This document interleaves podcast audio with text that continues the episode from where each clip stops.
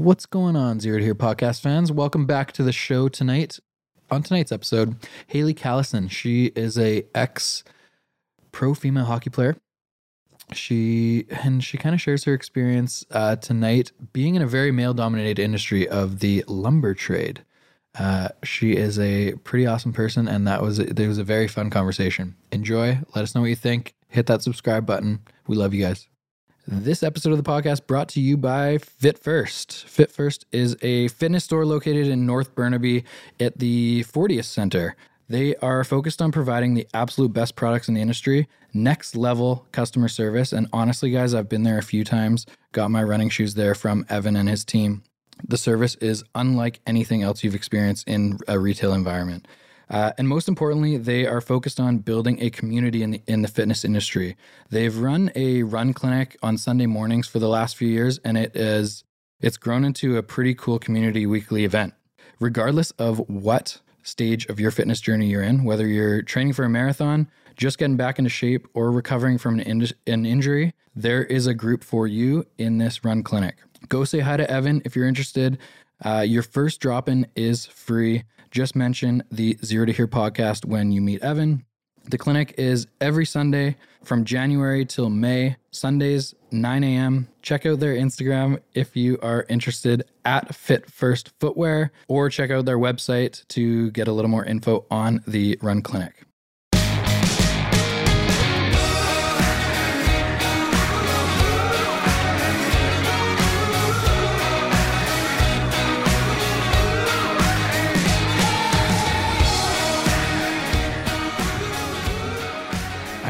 I don't even know where to start. That was a lot. That was a in the last 15 minutes since you've been here. That was There's a lot. so of, many things I've already shared. Yeah. That's kind of how I roll. So, Let's start with. I think we should start with lumber yeah, for sure. because that's a super interesting topic to me and something I was really looking forward to Yeah. chatting with you about. Yeah. First of all, how do you get into that industry? So, I, the way I got into it, um, I think a lot of people get into it now in their, their dad worked there, their grandpa worked there. That's typically the, the way in for most people. Um, for me, I was in strength and conditioning prior to um, entering the lumber industry. I was a GM in the at Twist Conditioning and a strength and conditioning coach with the company, and I was recruited by one of my clients' fathers. So Hmm. he saw me running a meeting with a bunch of guys, and I think he saw, it was like, I think she could handle this industry, and um, sent me a text that said, "Yeah, if you're ever looking for a career change and want to make more money, give me a call." I didn't even know what he did or what that meant, and um, at the time, I was really happy where I was at, and then I was a bit less happy where I was at about a year and a half later, and um, so I, yeah, kind of rekindled that conversation and just said, I don't know if the opportunity still stands, but if it does, I'm interested in finding out a little bit more about it. So I, yeah, I got in touch with them, found out about the industry. There's like a four tier uh, interview process with our company, and um, yeah, I got hired on, and they saw something in me. I know that they love hiring athletes. They love hiring, you know, people who are competitive, who know how to work in a team setting, and um, yeah, I got the opportunity. So that's how I entered the industry. Getting into new industry is it intimidating at all? I'm assuming. I think we've chatted about this quickly before, but like not knowing anything about wood. Mm-hmm. I literally didn't, and this might Like you yeah. explained to me when we met a few couple few months ago, whenever it was, you explained to me that a two by four wasn't actually two by four. Yeah, no. And I'm like, wow, that is I know, amazing. right? I didn't. Yeah, I didn't even know what a two by four was in general. Yeah. I, I mean, I, if I stopped to think about it, I would have known. But yeah, no, it's. I, I literally knew nothing entering this industry, but I do think so. The things for me now that I've been there for it'll be three years in May, that I always say I draw comparisons on is that both industries, strength and conditioning and lumber, are people businesses, and I genuinely really like people. So it's all about everyone I'm calling is buying. It's just a matter of if you want to buy from me or from you. Mhm. So yes, it's sales, but it's customer service. It's Hmm. how are you going to take care of them, and so that part wasn't intimidating to me. But um, entering a new industry was intimidating to me in the sense that I had been at my previous company for 14 years, and I'm also with Canucks for Kids Foundation, and I've been with them for 14 years now. So I've never been like a new employee before, Yeah. where you're more work by being there than if you weren't Yeah. there. Yeah. And that is not something I'm comfortable with. That was the hardest thing is like, how can I contribute? What can I do? Like, Mhm.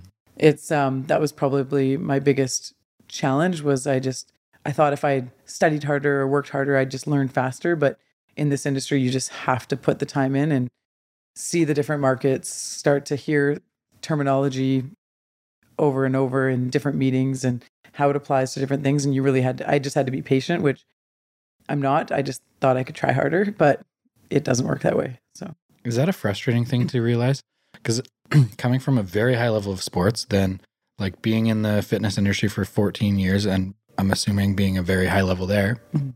going back to square one, isn't that like it kind of fucks with your mind a little bit, doesn't it? oh, big time, Yeah. big time. I just, I just hate, I hate not being good at something or not being a contributor. And like, I literally went to the, like, because you in the beginning, they really like take your time, take your time. They don't give you more, even if you want more, they don't give you more until you, they feel you're comfortable and ready for more. Mhm. So like I would find the fav- the traders, all the guys, their favorite breakfast place, and I got it delivered on a weekly basis because I'm like, what can I do that helps them?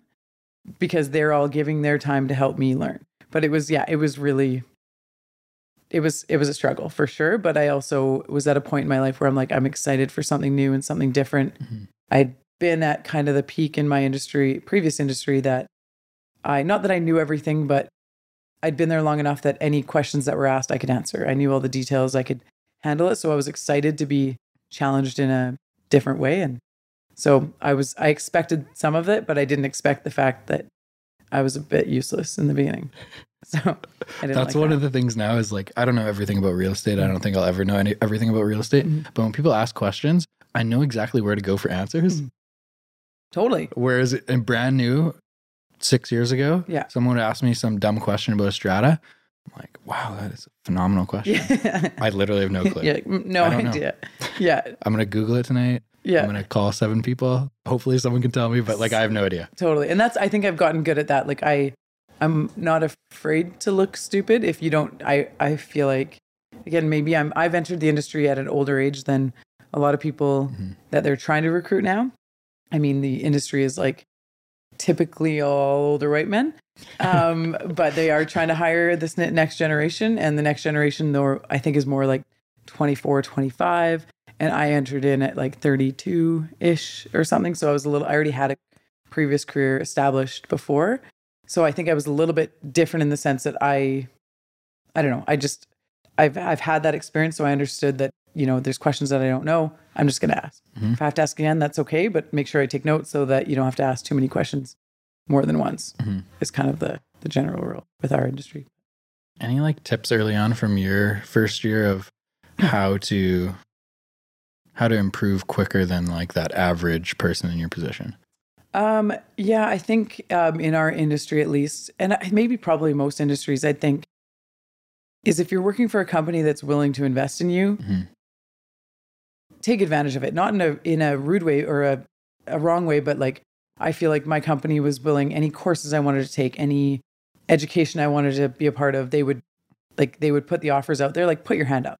Mhm. Every chance you can, put your hand up because they obviously they like to see that you're eager and you're interested, but you're gonna learn so much faster. And the more I think too, if I don't know, I believe again in an industry where there's a much older generation, if you people like to help people, and I Mhm. think if you get um, like I don't know, there's a lot of the older men that I I'm like, hey, I want to learn from you. Like you've been in this industry 35 years, like Mhm. anything that you can teach me, and people like people who want to learn, and so I think just being really open to it and and kind of stepping away from your old habits and things like that, but just like don't be afraid to ask ask questions. Don't be afraid to give people the opportunity to tell you what they know and how they learned it and be curious. And that's, I think, that's what I think has helped me in, in my kind of progression in our world.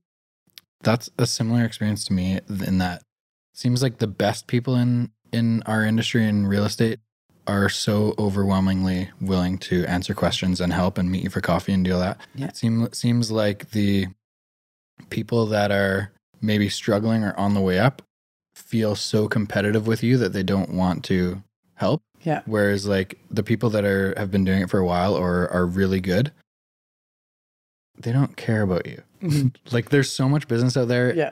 It's obviously real estate specific here, but uh, there's so much business that like you getting into the industry Yeah. and selling 10 homes next year is not going to take away from like my business. Yeah. And so that's what I've learned too is like the good people, Yeah. the people that are doing things well are excited to help almost. Totally. And it's it's it's it's that and I think that they've they've gone through it themselves. Mhm. You know, they had somebody help them when they were struggling or when they were starting out. Exactly. And then you run into in any aspect of life, you run into people who are a little bit maybe more insecure in their own position or in their own progression. And Yeah. I definitely do find I've run into a few people like that, and I've had to be really delicate in how I ask for help and where and when and in what way, and and just recognizing like and acknowledging their strengths and Mhm. things like that. And so much of it is just like balancing personalities, really. But um, I think that's always a, a bit of a because I think there's so much I can learn from them as well too, as long as I can let them put their guard down and know that like just because you teach me this doesn't mean I'm going to be better than you. I'm going to be different. Like Yeah. there's not a single trader that I will be the same as, and that's what I like, hmm and that's why I think I'll do well long term. Hopefully, Any weird things you did in the first year to almost not necessarily that you're embarrassed to admit, but almost are funny to look back on now? Because for me, I'll give you an example and where this question is coming from.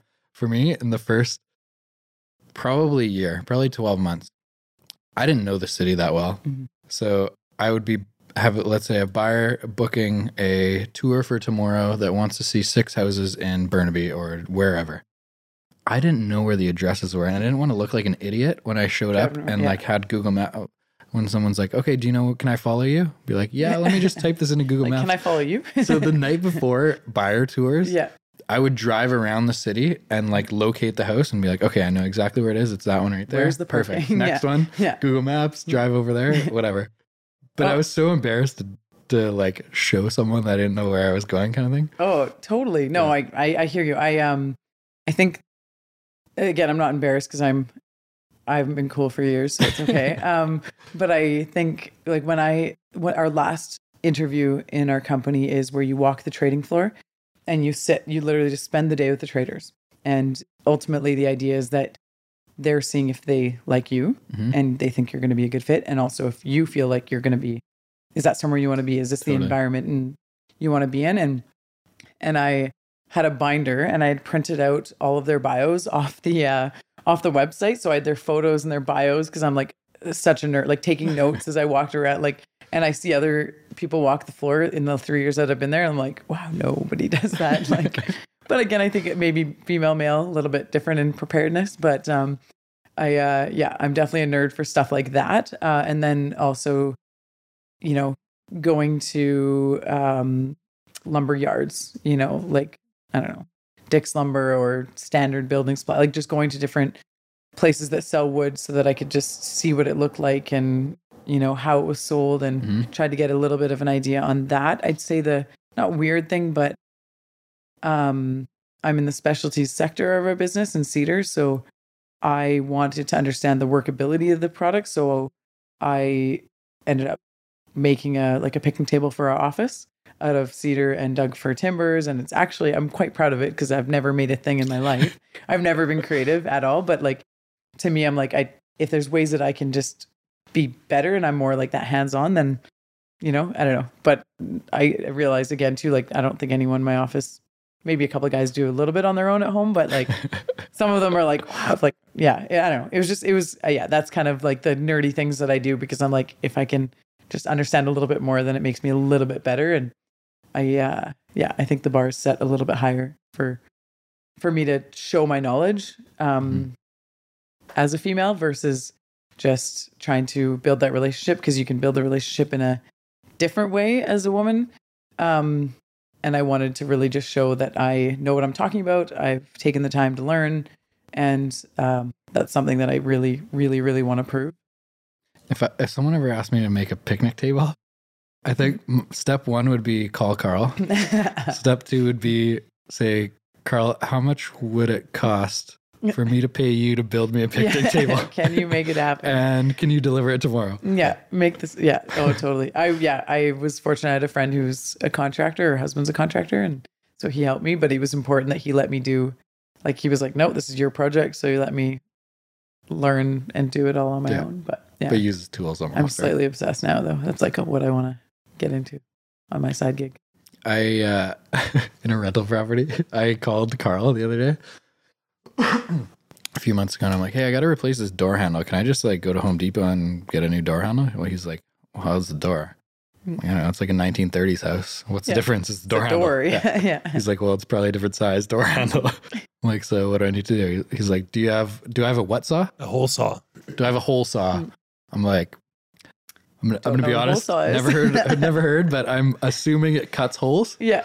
Correct. Yeah. yeah. I'm like, no, I don't. What does that look like? And he sends me a photo. I'm like, yeah, definitely, mm, definitely don't have one of those. Not happening. I don't even know why I asked you to send me a photo because I don't own any saws. yeah, yeah. Oh no, So- no, not that saw. Oh, oh wait. that's the one you're talking about? Yeah, Sorry, no. just lent it to a friend. Actually, don't have it available anymore. yeah, no. It's yeah. I'm. I don't know anything about that stuff either. Yes, but I'm learning. I'm trying anyways. So, yeah. First year. Mhm. Have you felt that, like, or was there any insecurity being a woman in a male dominated industry? Yeah. Um. I Or is there any, like, prejudice from buyers or people that you're working with or whatever? there's i mean there's mixed opinions i think um you get some people who think it's going to be easier because you're a woman but and having talked to now enough females that work in the industry that have been in it they're like the only reason someone would say that is because they think if the buyer sees you in a sexual way then yeah it'll be easier. But that's really the only reason they would that you would do better in this industry um, which is a bit disheartening of course but um, I think like I'm very detail oriented. There's aspects of how I operate that I know will be really really beneficial for for our industry, but it's it's it's it's I don't know, entering the industry was I came again from a male dominated industry into another male dominated industry. I mind you I also came in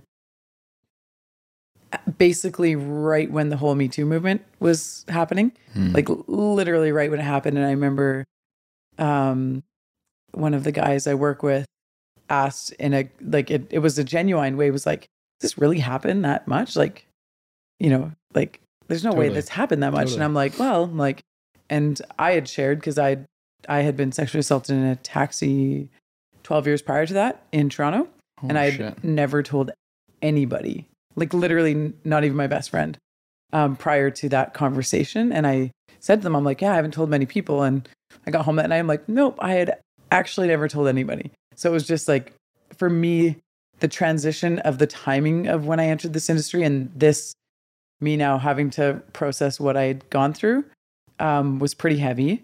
But it also helped me realize that, like, I've always respected, I've always respected women but I wouldn't say I've ever respected myself as a woman Hmm. prior to the whole movement.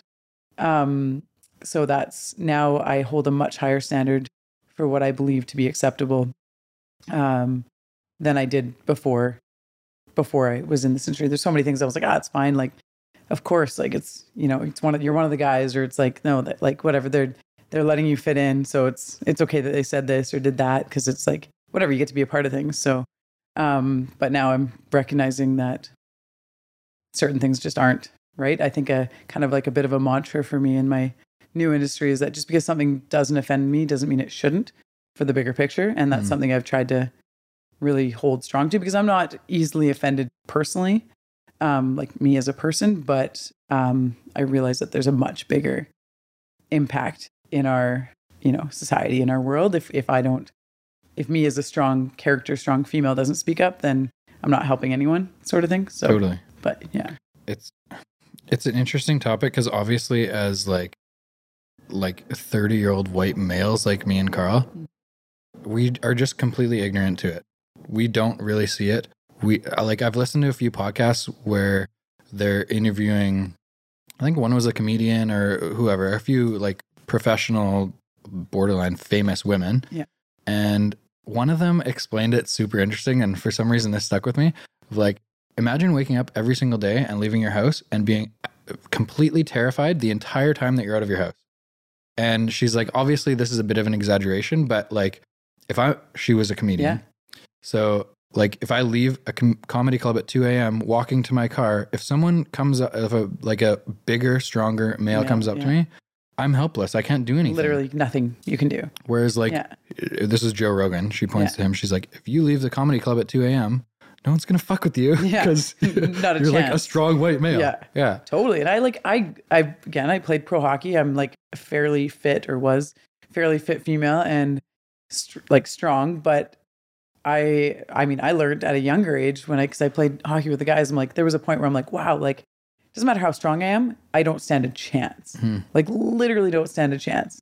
It's yeah, it's a bit fucked. Um in our in our something that I'm I have like a real goal with our industry and our company to try and help shift things um hopefully to make things a little bit better and a little bit more create an opportunity in a space that allows more women to feel they can come and work in this industry and feel safe. And i was talking to our um i think it was our a couple a couple of the high ups in our parent company and was talking about like going on a road trip. So i or like i a customer trip. So i go on a customer trip and i'm like you know like i want to make sure i don't stay on the ground floor and they're like what why does that matter i'm like as a single female like on my own in new jersey like I don't feel safe staying on the ground floor. I need to be in a hotel that a I'm like you know two, second or third floor, and that the parkade is well lit. Mhm. Is there a restaurant in the hotel, or do I have to drive? Because like, is it a safe area to like all these things that they're like, wow, right? Like we don't have to think about that. We don't even like, and I don't ever expect our company to. I don't feel like it's their responsibility, but fuck, would it go a long way if they were like, hey, just a heads up, we booked your hotels you're on the set or you're on the third floor. We made mm-hmm. sure you got a safe. Like if they took the time to do that, just how far that would go for someone, I think would be pretty incredible. Like it's just those little little details that are like, wow, you actually recognize that this isn't that fun. This you know stuff isn't always as fun for us as it is mm-hmm. for some of the guys. But Totally. Yeah. Have you ever been in a situation like that, Carl? Because I, I then I th- like bring back to my life and think I, I'm talking about like this comedian woman that I heard explain it that way. Mhm. Like, have I ever been in a situation where I actually feel terrified? Every time I hear a woman talk about this, it blows my mind. I c- it's so un, like for like it's unrelatable Never. almost, which is super ignorant to say, but It's just no, it's just a- such a different thing. Like I'm six eight, right? So like Yeah. honestly, I just walk around. I don't. I've never ever Carl's- thought about. I don't know if you saw that Carl stand up, but he's, Yeah, no. he's six eight. It never crosses my mind ever. yeah, But like listening to you, like girls talk about it is is crazy. I was in Turkey five five years ago, maybe, and getting off the plane, there's Yeah. two dudes, like army dudes, with AK forty seven Yeah. at the gate. Yeah. I'm like, oh, this is a different place. Yeah. I've never been somewhere like this. different and then world. Yeah. went to a hotel, walked out for dinner, and it wasn't dark at the time. It was like 5 p.m. But walked to dinner. At dinner, got dark. Walked back, and I'm like, I don't want to walk down that l- alley that I went to because there was dudes walking mm-hmm. around with AK-47s. Yeah. and so You don't wanna be sketchy. So I'm like, I want to go to the like busiest stoplight and walk that way, which is the long way back to the hotel. But which is like every night. And that somebody word Yeah. termed it really well for me once. One of my old teammates, and she said, she was asked the question, "What would you do if you didn't have a curfew?" Hmm. And guys would be like, "What do you mean you don't have a curfew?" It's like, no, literally, like we, I don't go out at night. Just to like, I'd like, you know, for her, she's like, I'd love to go for a run at night. Like, so would I, but I would never go for a run at night on my own. Hmm. Like, even in Vancouver, and I feel like I live in a pretty great area, pretty safe area. And again, I feel like I'm fairly strong or fit or healthy and like I can hold my own fair like but no I I I just couldn't like anytime I walk I'm like again you try to like look big or like I'm on the phone or you know text somebody hey like I'll text you when I get home like this is where I'm going or like find a friend you know just those things that but it's just it's just normal to us like you just have to you just that's just how you operate yeah it's Weird. it's a bit no, It's a I, bit different. weird is not the right word. It's just no, like it's fair yeah you don't really think like No. again ignorance, but like we don't really think about it. Being in a condo with two people, two males I don't know. Ah, just, no, don't worry. I feel safe. I know you. Now we have like enough of a track record. Okay, there's Yes. 90 episodes out there. People can see the yeah, uh, YouTube if they want to. right? Yeah. I know, but Where'd at the beginning. I was most of where I found people in the first Mm-hmm. like let's say 30 or 40 was just like Instagramming DM Yeah. DMing people. And I always whenever I was sending to like a professional woman that Yeah. I like had followed or whatever, thought there would be a really interesting conversation.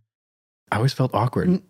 Of like, I'm inviting this person to my condo Yeah. at 6 p.m. on a Thursday and just saying, Hey, do you want a friend." podcast? Yeah. yeah. Yeah. Sounds so Netflix and strange. chill? No. Yeah. Um, yeah, no, it's it isn't. I I don't know. That to me is such a interesting co- topic right now as well too.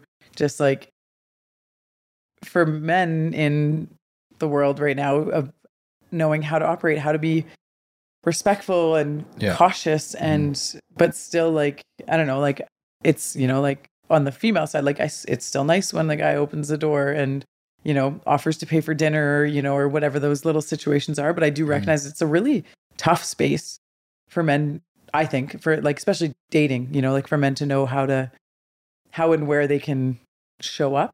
Yeah. And, um, I, I, I don't know. It's, I, I've, I've also run into people I won't name, but who are like, you know, like what, I can't compliment a woman on her dress anymore. Like it's, and I'm like, like, oh, you have fucking no idea. Like, you have no idea. Like, you don't know what they've gone through. And I'm not saying everyone's gone through it, but like, just respect that there's a way to do it. And there's a way to, like, if you know them, you know, like, there's a way to do it where you don't look like an asshole or you don't look like creepy. Just like, you know, like, yeah, well, you look very nice today. Like, it's that simple. Be respectful. But like, Mhm. just the number of people that feel so put out by the whole situation is a bit challenging because I'm I don't know again I, I had not shared what happened to me for a long time and to have people just make assumptions was really you know I don't know tough Totally. I guess you'd say Mm. but And I'm assuming most people that it happens to just kind of like shove it under the rug kind of thing and don't say anything or don't talk about it. Yeah. So it probably happens so much more often than so much more often I ac- and that was I had a few coworkers that I shared this with and they were like and again I I am quite an outspoken person so people assume that I that it may not happen it wouldn't happen to me because I wouldn't let it happen to Yeah. me and I mean I forever I was like why did I sit in the front seat like oh I shouldn't you know like all these things that I thought I did wrong um but there's a few people that I've worked with now have said thank you for sharing I've I realize now I probably need to ask my wife if anything's ever happened to them because if it's happened to you, it's probably happened to them or something hasn't. And they're like, or something has. They're like, I may not have created a space for them to feel they can open up about that. And to me, that's like, that's why I'm now comfortable about sharing because I'm like, I hope it allows people to have that conversation and, and feel like they can create a safe platform for that. it just like I don't know if it's our generation being a little bit younger maybe with the internet. Mhm. But like to me when I hear stories like that, the first thing in my head is it must have been like an older dude. Like Yeah. and I know that's Not always. probably not true but like I- it's not that difficult to be respectful i don't Yeah. think anyway Yeah. maybe it was the like my parents did a good job because it Yeah. worked on me you know kind Yeah. of thing but like i just don't understand and like in our especially with like everything that's happened in the last few years with social media Yeah. it's gonna come back to bite you Oh, yeah, like- 100%. Like, don't think an anyone's asshole, not yeah. going to find out. Yeah. Totally. Yeah. Oh, I know. It's, it's, what did you you said something about? i just like in what situation is that going to be a winning formula Yeah. for you like what do you why not be friend like When- yeah, i don't know i always come back to this just like why not be friendly and treat people with respect Yeah. it doesn't matter if you it's like your garbage man or your accountant or like whoever Yeah, I do what oh yeah, I was gonna say is I do respect or maybe not the right word. I do understand that certain things at a different time were acceptable. And not saying they were right, but there was certain aspects, certain like to a to a degree, that was acceptable. And then there's a whole other fucking like long list of things that Mm. were not acceptable. But I do I do feel like there's a this level of things that were just like it was okay or it was kind of seen was okay. And that that's the piece that I find that I've had really good friends, male friends that are like, want to be able to talk about, they're like, man, was I ever, did I ever do something? Like, was I at the bar and did I, you know, grab a girl's ass or did I, you know, like, was there th- something that I did that at that time the world kind of said, oh, it's fine. It's just what happens. And for them to be able to talk through that but I also feel like our world is like if you were to say something, people are going to jump on you. Whereas I'd like there to be a bit of a space for for guys to be like, man, like talk with my buddies. Like, is there something that I did? Like, did, Mhm. you know, was I dating someone? Maybe she like I don't know, whatever the situation is. Like, I don't know. I just feel like there's this little bubble that should be created for a space for men to be able to talk about thinking about some of their actions and not just men i should say actually women as Mhm. well too um you know whatever the whatever the case may be but um i don't know it's just something that's been like we're in this pendulum swing of like it yes it might feel a bit extreme right now but it's been over here for so long so it's going to take some time to come back and Yeah. um i don't know i just i think that there's this aspect of the conversation that has not yet been allowed for men who are good men who have maybe done or did some things that at the time were okay i don't know if you guys have thought about that or Hundred percent. And like people do a lot of dumb things when they're like in groups Mhm. and drinking. Yep. totally Right? All the time. all Yeah. of us And not I think, sharing like- on this podcast though. I think dudes just feel super uncomfortable to talk about it because they don't want to be like, that's the guy, Yeah. you know, kind of thing, or like caught or quote Yeah. unquote caught. But I, th- yeah, I, I would like to ask, be able to ask more questions Yeah. and not be condemned by the Exactly. questions kind of thing, right? totally Mhm. totally agree and that's the space that i Because I don't I know the for. like. Yeah.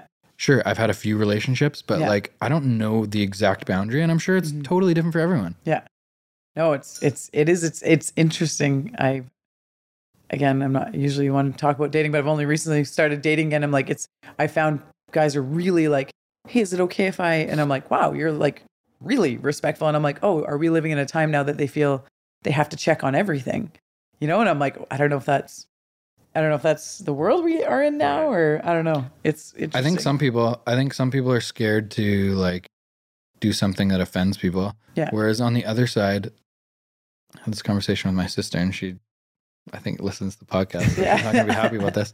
But like using a dating app or something like that. Mhm. And I uh, she's very uncomfortable with talking about it. But I ask her every time I see her. yeah Because I'm the big brother. Yeah. But every time I'm like, how's it going? Did you go on a date? Like yeah have you gone out for a drink with someone? She's like, honestly, like the dudes are just jackasses. She's like, all they want to do is sleep with you. Mm. I'm like, who are these people? like, I could never imagine d- texting someone or messaging someone on Tinder and just being like, yo, want to hook up? yeah What a jackass. They just hope like if I ask enough people, someone's gonna say yes. You're gonna Is that catch the goal? Like, Somebody is in the right it? mood. Oh, I think so. Yeah, for sure. Yeah, it's um, Imagine if you were just nice to people, you'd probably get laid a lot more. yeah, and it's too bad because as a female, you just then you kind of like, oh, is that like is that is that it, sort of thing. But I don't Totally. know. It's yeah, it is. It's you definitely run into some characters, I think. but I'm sure again, it goes probably both ways.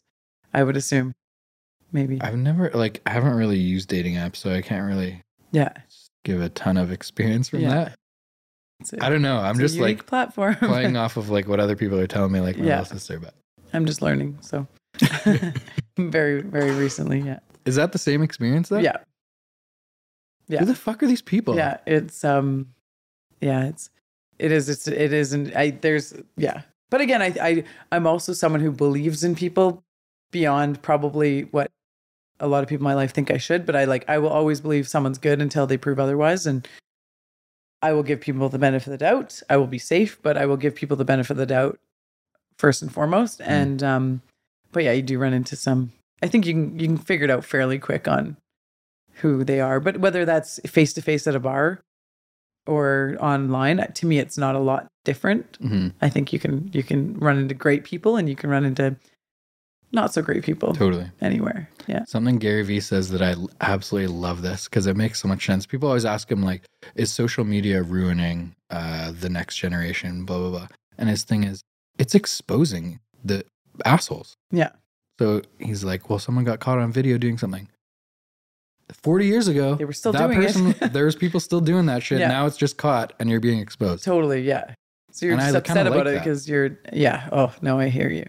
because I I would assume as like the internet and social media keep progressing that people are going to be scared to do bad shit because it's going to be caught and they're going to Yeah. be exposed. It gets Yeah. put on the internet, right? And just follows Exactly. you for the rest of your life. Totally. How about almost just don't be an asshole? Pushing people to make better judgments, right? I have a joke podcast going with my friend. Just don't be a piece of shit is Yeah. the name of our podcast. We haven't started officially started it, but we do have a few recordings. So I love That's this. perfect. Where can I listen to this? I'll, I'll send you the recordings. It's pretty good.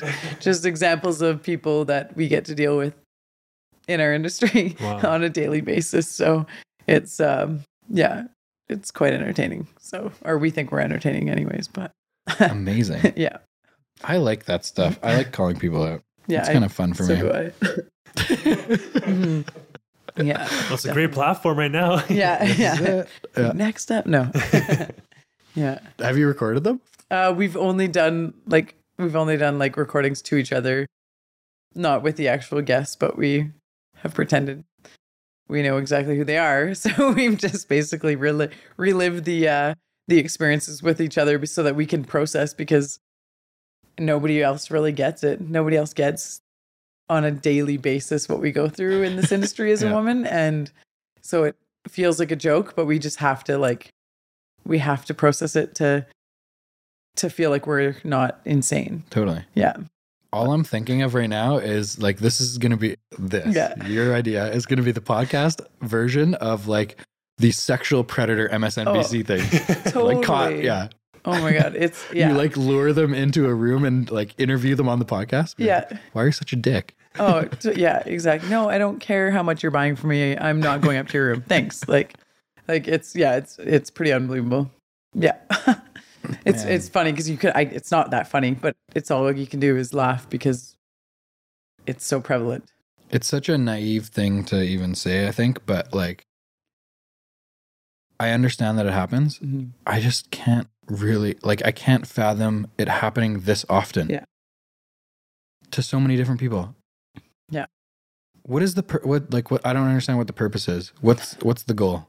I know it's it's hard because I again I share with like some of my best friends that I know that are guys that are asking that same question, and sometimes there's this feeling to justify. And the thing is, I know when like you know, say this situation happened, and they're like, you know, oh, but that wasn't their intention. I'm like, no, I I like I get what you're saying. I'm like, Hmm. I could choose to look at it this way, but I'm like, man, if I had answered this way, I know what would have happened. Like, you know, I don't know. It's just it's hard. I'm trying to find a way. How can we, how can we communicate with, you know, the good guys and the guys that think they're good guys, and then there's just your piece of shit. Like to realize when these actions or these conversations or when they do these things, just how shitty it makes you feel. Like Mm. I think they just don't, they don't understand or don't get it. And again, it's not meant to bash males, but it's just like these certain situations i'm like you just think you can do whatever the fuck you want and it's super frustrating because i'd prefer that they not It's tough to like I don't know where this is learned and for me it just came through like hundreds of appointments with different clients. Mhm. But like now when I go into an appointment with a new client, it's always like ask a few questions at the beginning, Mhm. hear their responses and then deliver the information I want to get across whether they're selling, buying, whatever in a way that is going to make sense to them. Yes. So like why I'm bringing this up now is like whenever I'm saying something or presenting information to clients, I'm always thinking about how are they going to perceive this? Mhm. How are they going to think from this topic? yeah Most people don't think about that. They just say Yeah. r- shit. that And it- yeah sorry go ahead No, no, no. That it's it's so important and that's Yeah. like again i think because i'm whatever in my 30s i think something i've worked on a lot in uh, kind of the last five or six years was anything you say just because i say something doesn't mean you're going to hear it the way i want you to hear it. Mhm. i have to understand that it's going to it may be received completely different and i need to respect and understand how every person receives that information. And i really do try in every conversation i have with somebody whether that's you know friend family customer whatever like when i say something how could that be re- received? Mhm. and i don't need to you know well like oh that's not what i meant. Well it doesn't matter if that's what i meant. If if if they're receiving it in a different light maybe you know maybe you've just come through shitty traffic and your girlfriend dumped you and you whatever. Like there could be so many different s uh, situations. I need to understand you're coming to this conversation from your own your own experience, your own day, your own environment, whatever that is. And and I don't know what that is. And I need to respect that and know your response might be whatever it is because of everything that you've just experienced. There's a really big podcast called Impact Theory. What's that guy's name, Carl? Do you remember? I don't remember. Impact theory. I can't Okay. remember. Anyway, uh, he with his wife, he did like a sub podcast off of that, like maybe once every two weeks or something, called Relationship Theory. So they would just talk about. They would get like questions from listeners asking questions about their specific relationships, whatever. And what's it's his name? uh, Tom Bilyeu. Billy U. Yeah, that's right. Um, one of the things he said that stuck with me super um, communication. Communication is not what you say; it's how the other person hears it. And he's talking about it So in a relationship, obviously, Yeah. but it work. It's the same in business. Every, any too. relationship, Mhm. two humans, it's a relationship. Yeah, exactly, that's really I like that line. totally. Hey, Yeah, and maybe it was then actually because that was probably like two years ago. But like, I feel like I'm a way stronger communicator in list like appointments with clients. I'm talking about specifically because I've almost shifted that uh, mindset into listening first and then presenting information that's going to make sense to them, totally. rather than like. Here's what I do to sell your place. Here's your value, blah, blah, blah, blah, blah. Here's 180 sales. People just get overwhelmed with information and a lot of them just want like to communicate and understand how the relationship's going to go and how what is this timeline going to look like and all those things Yeah, you're like formulating your answer before they finish talking. Yeah, Mhm. no, it's it's hard. I'm I'm an extrovert, so I like I like to talk. I like to talk things out, and uh, yeah, it's it's something I've had to really, really, really work on. Is just like shut my mouth, hear it, and then respond. Yeah. But I would say it's definitely not a natural natural space for me. I've learned to in certain situations just like get up and walk away Mhm. in a respectful manner or be like, "Oh great, I you know, I got to grab food. Let's chat about this after." If I know that I'm not going to respond in a way that's professional or not going to respond in a way that I feel is effective or how I really would, would like to you know, relay the information that I'd like Sure. to relay sometimes. So um and I I again I've learned that through some of our traders it's something happens on the phone and you know that customer is really emotional you know finding a, a space to say you know what? I want to let me just check on one thing. Do you mind if i put you on hold? Like let them calm down. You can calm down.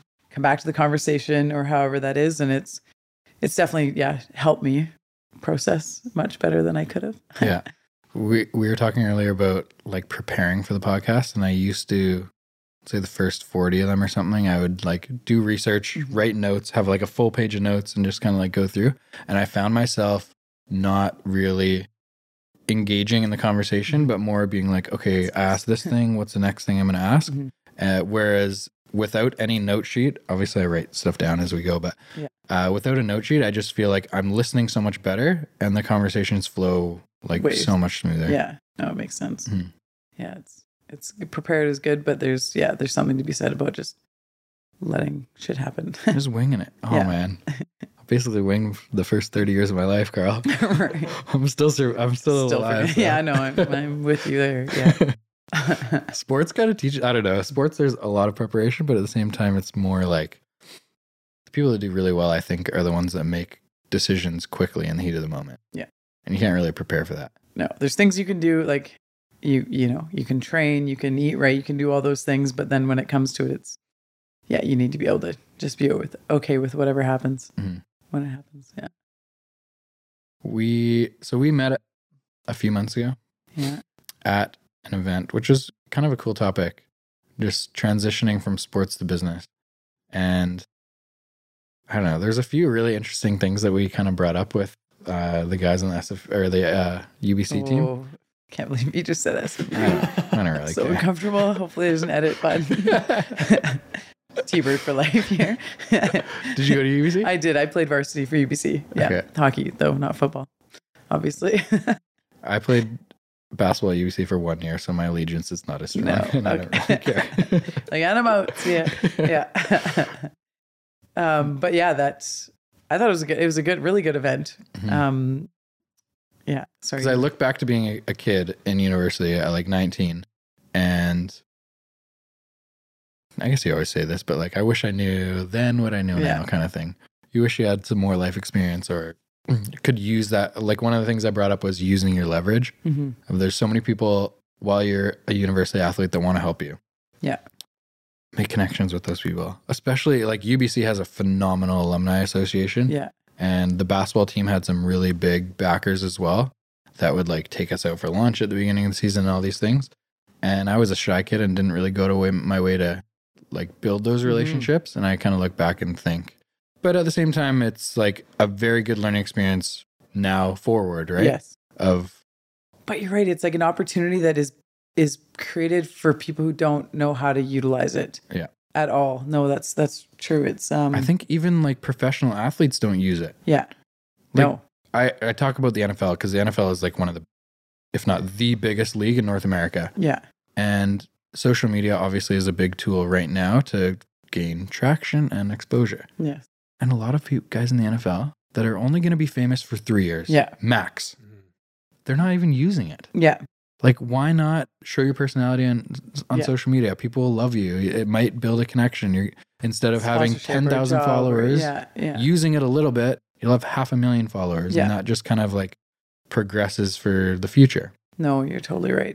Yeah, it's it is it's it's it's a bit strange. We um I know I I feel the same way like growing or at my excuse me, at my time at UBC there was we had such we have this old birds group, so it's like older older men that really supported our women's hockey program. They fundraised it like Bob Hindmarch like I had that scholarship basically every year, like Mhm. funded my entire university.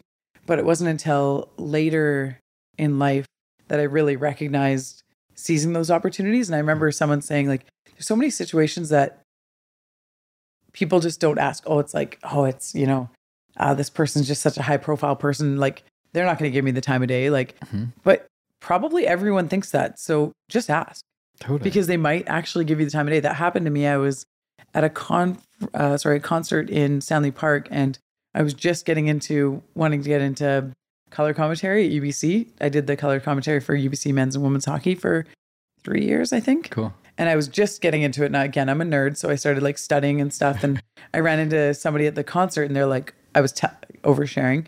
I was telling them how I'm, you know, going to start this in the fall, and they're like, oh, like we know Jim Robson, who used to be like the Jim Robson broadcast booth at the Canucks. Like he is the guy. He's like, they're like, oh, would you ever want to talk to him? I'm like, uh, yeah, absolutely. So while we sat there, he literally grabbed my phone, sent me or put his number in there, sent him or sorry, grabbed my number, sent him a text, and before like the first song even came on, we had a response back, and Jim's like, absolutely, find out when like when do you want to come and meet? Invited me to his home. I got to go sit with him at his house for like a couple hours. He went through how he used to prepare for every single Canucks game for color commentary. He gave me his book, like just because I said yes, I'd love to. I'd love to meet with you. Thank you. Like, but it would would have been so easy to be like, oh, it's Jim Robson. He's got his own broadcast booth at GM Place. Like, I can't ask him that, Mhm. but why not? Like, I don't know. I'm lucky I was in that mindset, and just he gave me all the time in the world. He's like, he's like, oh, let me know when you're on. I'm gonna listen in. I'm like, don't listen in.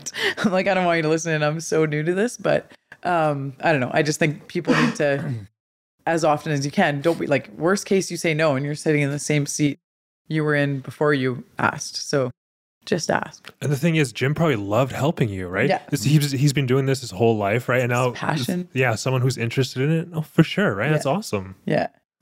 It was pretty. Yeah, it was pretty People amazing. like talking about themselves and their oh experience, yes, right? do. Yeah. Most people do. Mhm. And so if you're genuinely wanting to learn, Mhm. like if you're asking him how he prepares for games, whatever, he's Yeah. probably so pumped that someone Somebody like super cares. Yeah. totally.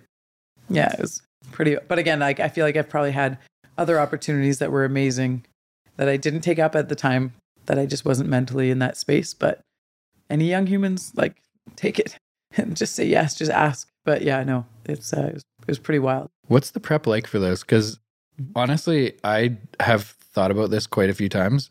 I love watching golf and NFL. Yeah. And listening to the stats and like the information that these people have as the game is going on. Oh, you know, this guy makes 19% of his putts from this range. I'm, I'm sure they're Googling some of it, oh, but for like, sure. how much prep are you doing before these games? Yeah, you. I don't know. And how do you know everyone? Like in NFL, it's like, oh, this is the right tackle. No one knows the right tackle's name. Well, no one's going to argue with you when you're on the radio. They're just, Yeah, fair enough. I'm like, go ahead, tell me what you think. Oh, no? All right. Um, yeah. But no, So I, then, what level of information is fabricated? Yes, Yeah. probably. No one's questioning it. No, um, I, I was like, how he explained it to me, he had this like little sheet with like notches along the side of like, you know, the colors of the teams, like actual colors, you know, what the weather was like that day. Um, then it was like referees, like he had it all like little notches so that he would remember to hit it at some point as he was going through. Um, so there's certain aspects that he'd really dive into, and then you find like two or three kind of unique pieces of information or detail or stats that people are going to think is cool Yeah. um, you know, if some siblings are playing against each other or whatever it is, um, some storyline, but so much happens in a game that you, or in a, you know, in a match, whatever, you can pull so much information and just come up with it as you go, especially when you, when you played the sport Sure. or watched it a lot, you can, uh, There's some stuff though that uh, those people say that I think to myself like, how could they pos- First of all, why are they tracking this, and how could he he or she possibly know that that yeah, was going to be useful today? Like totally. Carl Sabula shoots 57% from the field when it's raining in the second half. Because no one's going to question you on it.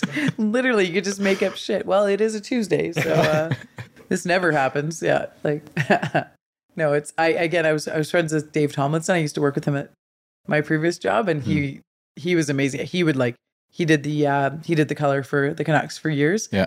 and the preparation, the amount of time he would spend googling details and information, and I mean, mind you, I think it, at the pro level they do provide you with a lot of stats and stuff like that, so you can just choose how you want to play to it. And I'm sure, like anything else, you just start to get your own your own way or your own style, things that you care about. Like Yeah. uh, having been a player, I loved, you know, I loved talking about what the players were going through mentally on the ice because I Mhm. was like, I'm a mental person. Like I love that that you know the psychology aspect of sports. So I would love speaking to that in the broadcast. So everyone, I think, just finds their own little kind of niche and angle. Yeah. Yeah.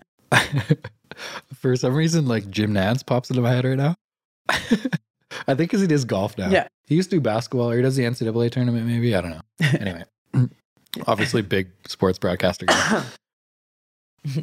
oh, what was my point?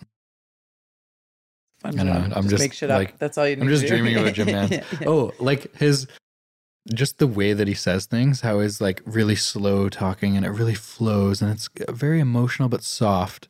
And you just listen to it and I'm like, that's the most amazing thing I've ever heard. Like, all he said was up. Tiger just made a putt. All that's all he said. But the way that he said it, The it, delivery. yeah, yeah. remarkable. You're Yeah. amazing. Yeah. I know. I, I would like some people have such conviction and they're like, you know, goal or whatever they get into it. Like I am super sarcastic. So it was fun for like friends and family who would listen because they could hear the jokes. They knew like how how dry my humor can be, but not I'm sure like half the people who listen, maybe there's 10 people listening, who knows, but um would would catch, you know, catch that humor sort of thing. So it's yeah, it's fun. But I was definitely not that like high energy, like Do you have to be unbiased when you're doing that? um Because when I'm listening to sports, and obviously the two that I watch often, I know a lot about. mhm. And in the NFL, I love Tony Romo. I don't know if you watch NFL at all. a little bit, yeah. Okay. Tony Romo is one of the best color guys because he's not afraid to call people out. Mhm. He'll he was a quarterback in the league for a long time and he was a pretty good quarterback. And he'll be like, "Oh, you you know, he made a terrible read on that. The safety can't blah blah blah blah." blah. Mhm. You're like, "I like that he said something negative." Whereas Yes. everyone else is just like so dream world. Yeah. It's only positive comments, I totally know what you mean. Mhm. It, it- that actually drove me a little bit nuts, especially in female sports. Um, and I think it took till like your Cassie Campbells and Tessa Bonhomme who played to not like because I think people did like them again, not to go, but I feel like because there was only male sports broadcasters for Sure. a long time, so they would just like, "Oh, good try," and I'm like, "No, that was fucking terrible." Like give me the mic. Like, are you kidding me? That was a terrible play. Like, and I just like, I like that some of the, again, some of the women who are up and coming are like, can acknowledge it and just call it out for what it is because sometimes it's just a bad play. Mm-hmm. And, you know, like we, we watch our game tape. We know it was a bad play. We know it was a bad decision. And I know I, I hate the, I hate the fluffy bullshit. I don't know, broadcasting sometimes because like, sure, they tried. Of course they tried. They're pro athletes. Like, you know, people are like, oh, they didn't care. I'm like, are you fucking kidding me? They care. There's no chance that they don't care. Like, in my opinion, pro athletes care. Like, that's their livelihood. That's their, that's everything to them. Um, but yeah, I don't know. The broadcasting drives me a little bit nuts sometimes, depending on who it is. But I think they need to be a little bit more truthful. Or, and it, it, yeah, when you say bias, like it, you can, as long as you acknowledge it's your opinion. Mhm. Like when I broadcasted for UBC, I they, I made it clear that I was a ex, like I was an alumni from UBC. So of course, I'm gonna have a slanted opinion on certain things, but I would also call things out how I saw it as well too. Mhm. But for sure, I'd have a slightly biased opinion, and I think That's why I like starting the Seahawks podcast. Yeah, Of course, it's biased. Like I'm a huge Seahawks fan, it's a Seahawks, but it's hilarious. Yeah, it's so much fun. Honestly. I don't even know what how the idea started. It was just like, oh, I like talking about this. Mhm. I think Lucas and I were out for beer. Lucas is the guy that I do it with, and we were just chatting about Seahawks game that happened recently, and we were pissed because they lost or like some shit happened. I don't Yeah. know.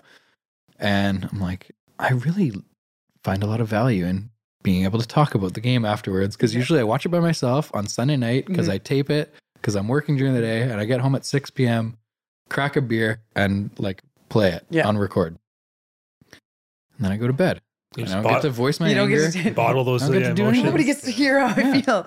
yeah, I hear you. And then we started this podcast, and I'm like, this is the most amazing thing ever. Like, I could not see my life moving forward without a Seahawks podcast Yeah. just so I can voice my anger. Oh, I yeah, like totally. I hear you. I'm I'm like super inclined after being a part of a couple of the podcasts to just ha- like to to get into something like this because right now I literally do voice notes on my phone. Like that's how I voice my opinion Yeah. and like because I'm like I need to say it. I need to put it out there. You know, things that piss me off or whatever, or things that I'm really excited about. But when you don't have a platform to do it, like yeah, I'm starting to realize how how cool podcasts are, how valuable they are. Do you listen to those notes on your phone? Uh, sometimes, yeah. Sometimes, sometimes like, You just oh, have a big yeah, like, library of. wow, I was not happy. Yeah. Sometimes just to be able to get to the language that I want to be able to use. Again, being an extrovert, like I have an opinion and an emotion in that moment, and then to be able to go, if I if I do that on my way home from work one day, then the next day I can come to work more formulated in what I like, what actually pissed me off. You know, by the end of my little recording, it's like, oh, it's it actually wasn't the first four minutes; it was the last three that that's actually what was I was really upset about. It wasn't Yeah. the first piece. It was so it's kind of like I don't know, it's kind of like journaling, but it's I found it really really effective to capture my emotion Mhm. and to capture my yeah where I'm at mentally because I yeah again you can write, but to me I find I found the like writing the words don't necessarily capture what I'm feeling in that moment as well. Every Tuesday morning, we have a team meeting with our with our realtors, and for the first like 15 minutes, we'll usually just share stories throughout the week, whether it was positive, negative, whether there was a situation they felt uncomfortable in, or something that really frustrated them dealing with another mm-hmm. realtor, or whatever it is. And I find a lot of value in one, like hearing their situation and just kind of like sharing how I've dealt with those in the past, mm-hmm. or sharing something that angered me and just kind of hearing their perspective. Totally. So I don't know. It kind of kind of comes back to the podcast where you get to communicate with someone else rather than just like yelling into your phone. yes was that wrong yeah yeah no it's it is so true and i think i don't i don't know i think that i've often been somebody who sees the best in things and you know i've i feel like i've had my life is not hard like i've been very fortunate i've Mhm. got unbelievable family that supports me and my nothing is hard in my life so i have a hard time when things aren't good feeling like i have the right to be pissed off about something because i'm like who am mm. i to be pissed off like i have like I own a condo in Vancouver. Who fucking owns a condo in Vancouver? Like I'm so fortunate. Like I have a job that I love. I've got family, friends that I love. You know, like I don't think I I so free I so quickly go to this perspective place that I'm just learning to allow myself to be pissed off about stuff Mhm. or to be like, you know what, that sucked. It didn't feel good. I didn't like that. I didn't like how that person talked to me. And it's I'm just learning to balance that right now. And it's not like it's, it's still not a comfortable space because I instantly I'll vent to somebody and then I'm like, oh, but I shouldn't like that shouldn't bother me. Like, you know, I've got everything else going, you know, things are good. But it's um yeah, it is it's it's finding that space and that capacity or that I don't know, again, platform to be able to be like, you know what actually just sucked. Like that person was an asshole to me and I didn't like it. Do you know where that reaction is, um, or that gratitude almost is, comes from? Like, do you know where you learn that from? Because I think the natural reaction for a lot of people in most situations is the angry one. hmm And I find myself doing the same thing. Like, I use this example a lot of like someone cuts you off in traffic, your first reaction is like, go fuck yourself. Yeah. But then I'll pull myself uh, like three seconds later, I'm like, well, I don't really know what that guy's up to. Yeah. You know, maybe so his girlfriend just broke up with him. Yeah. You know, like whatever. Why would I? Who, I don't know their story. It's Yeah. going to make me two seconds later yeah, of where I'm I'm, still going. in the same seat. Either Yeah. no, I, I literally use that example all the time. Like I'm still in the same seat in the same car. Either I'm pissed off or I'm not. So why would I choose? Like I'm not going to let that situation keep me pissed off. For Mm. me, where it comes from, and I'm I've done a little bit of work on this. Is I again I so I grew up in Smithers. I have three older brothers. Um, my parents worked very hard and still work very hard to give us the life and every opportunity we could ever imagine as as as we were growing up. Like literally everything. I got to play all the sports I wanted to play. You know, I'm super super fortunate and I think they taught us to be really grateful at a young age that you're very lucky to have what you have. You're lucky to have your brothers. You're like really appreciate what you have in your Mhm. life. And they my mom's lost her dad when she was 11. So her mom was a widow with six kids and my mom had nothing. And so it was really, really important to her to give us everything. Mm. And so that lesson of gratitude and appreciation was so ingrained in us when we were younger. And amazing lesson. And it's, I know where it comes from now and having done that work, but I've also started to recognize that because of that, I've never asked for what I wanted or what I needed because I never felt I had the right to when I was younger because I was so lucky. Mhm. And so that's something as a 35 year old woman now, I'm like, it's okay to ask what you want and you need and what you need. It doesn't make you ungrateful Mhm. or unappreciative. But man, that took literally probably 33 years to get to that point to acknowledge where the gratitude came from and then acknowledge that you're allowed to to say, actually, this is what I'd like. And Totally. Again, I wouldn't I I'm not even great at that yet, but it's when you make it aware and you you're conscious to it, it's like you can't you can't turn it off. Mhm. Yeah. One of the things I'm learning recently and I play in my head all the time is like everyone's dealing with shit. And even if you like know someone really well, like Carl, a friend, or Yeah. even your sister or something like that, you don't really know what is going on in their head. So like a lot of people, it seems like in Greater Vancouver are like comparing themselves to others. And that's what is big on social media is like trying to be like, look at me, look at me kind of Yeah. mentality. Whereas I don't know. I'm, I almost try to go the other way and just think that like everyone's dealing with some shit. Like, why would I compare myself to Carl? Sure, on the uh, on the surface, he looks like he's doing super well and super happy, but like I have no idea what's going on behind the scenes.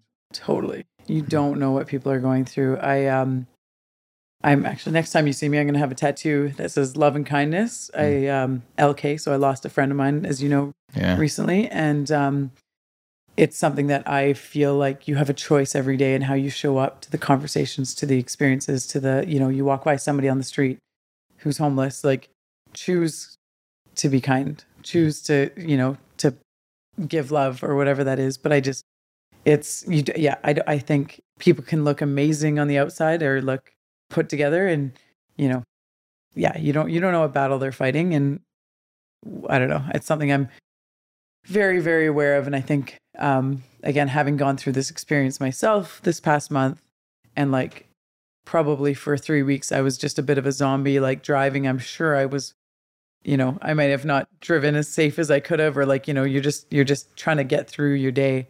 Um, there were situations that I'm like, oh, wow. Like it just made me realize they don't know what I'm going through Mhm. right now. I don't know what they're going through right now. And I haven't had a lot of situations myself to put that mirror back on myself, but um, just I don't know to to be empathetic and to understand that I would I would way rather assume I don't know what you're experiencing and to be kind than you know oh they're just being an asshole they cut me off in traffic. It's like Mhm. mm, you fucking have no clue what they're going through, Mhm. and why not assume that? I don't know. Do you think there's any negative though? Because I, I I think the exact same way.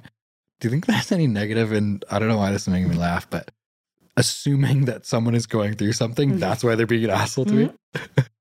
Yeah. Um, the only negative I think I get people who are like, "Oh, you're naive," and I'm like, I'm not fucking naive. Like Yeah. I'm fully aware that I'm choosing to see this situation this way. Mm-hmm. I'm not a fucking idiot. Of course, I know they probably just cut me off in traffic, Mhm. but I'm choosing that they are they have somewhere really important to be. You know, they've had a tough day. Like I'm making that choice so that it doesn't upset me, Mhm. so I don't have to sit in my car pissed off that someone just cut me off for the next 15 minutes. Yeah. Like, no, I'm not fucking naive. Of course, they just cut me off, but like, I'm not gonna. I don't know. I'm not gonna choose to let them, you know, let them own that negative space for me because I'm still in the same seat in the same car, driving the same place. So It's kind of like the same as worrying about what someone thinks of you. Someone says, "Oh, I don't like her hair" or whatever. Yeah. It's almost the same thing. Yeah, Yeah. yeah, specifically to you. yeah. clearly, this is for you. Yeah. yeah. Speaking of insecurities, anyhow, go ahead. But like either you choose to say, "Oh shit, yeah, that fucking sucks. I'm going to dwell on this for Yeah. a long time." Or what are other people saying about my hair, whatever. Mhm. Or just being like, "I don't really care what they think about my hair. I think this looks nice." Yeah. It's the same. Yeah. I can let that guy piss me off for 15 minutes because he cut me off, or I can just be like, "Oh, he must be going through some shit." Yeah. I'm just going to carry on. it's I one of the greatest lessons I learned at my previous job, and I wonder if you'd even remember, but my old coworker Dean, um, because I, I I just remember like worrying about stuff, or you know, when you're like someone's talking, you're like, are they talking about me? Like, you know, you like people that worry about that stuff all the time, and and he said to me, he's like, do you really think you're that important that everyone's talking about you? Yeah. And I was like, well, no. I was like, oh, oh, okay. Like it just like, and he knew he knew to say that to me so that like it just it was framed perfectly for me because I'm like, no, I don't. So you're right. I I'm not going to assume that if there's an issue or there's a problem, someone's going to come talk to me. But it really helped me to to not make that assumption. But I think had he not framed it that way, I probably wouldn't have let it land as strongly as it did. Because now, like Mm. again at work, I see like two guys go into a meeting, and I'm like, fuck, like, and I'm like, oh no, I'm not that important. I'm like, yeah. And again, I I, I recognize the self depre depre what is the word? Self deprecation. Deprecation. Yeah, I just want to make sure I use the right word on that. Um, self-deprecation in that in that comment, but it does it does just help to not worry about shit that you can't worry about because it's I don't know. It's an odd comment to make maybe, but like that that one statement that he gave me has really really helped me to not worry about people as much. I don't even know like how to present this, but I think when someone says something negative about me or comments on something about me, in my head, and this is just like a learned behavior of trying to avoid giving a shit what other people think or Yeah. say about me because I feel like I'm on this path because I enjoy it and Mhm. I want to get to this goal. So who gives a shit what people say? But I just, I always think it's a projection of something going on in their past or in their head or going on with them right now in their situation that they're putting onto me. Totally. And again, I don't know if that's like a super ignorant or arrogant thing to say, but it, for whatever reason, it works for me to just not give a Yeah. shit about the comments. No, I think I think that's usually the case. When somebody gets so upset about something or they make some statement, you're like, wow. like if you really step back more often than not, I think it is- Mhm. it's it's usually their own shit that they're dealing with that or their own insecurity or their own challenge that they're dealing with. So no, I think that's again, maybe I'm in the same boat as you though. But um I'd I, I. I don't know if that's like an athletics thing that, like, I don't know. Mm-hmm. Going into a basketball game, it was what I played in university. Going into a game, Mhm. in the, in my head in warm up, I'm always thinking like I'm the best player on the court. and then I knew I wasn't at Yeah. times, but like Yeah. that was just like a thing I said in my head in warm up. yeah, I don't know if it like hyped me up or motivated me or what, totally. or got me over those butterflies that like you always get in pregame beginning. warm ups. Yeah, yeah, I don't know. yeah. I would just try and intimidate the other players as much. I literally, I'd like skate over the red line, center line, like hit somebody, just bump them a little bit, or like grab their puck. Like I was just a bit of an asshole. Um, I'm a nice human in real life, Yeah. but when it comes to sports, it's just like this other. It's just this opportunity to like be this other person, and I'm like, am I really that person? And I don't get the opportunity in real life to be that person, or you know, who knows? But In basketball, I was a like for basketball, I was a skinny white kid, yeah, a short, skinny white kid. So I didn't really have those intimidation factors.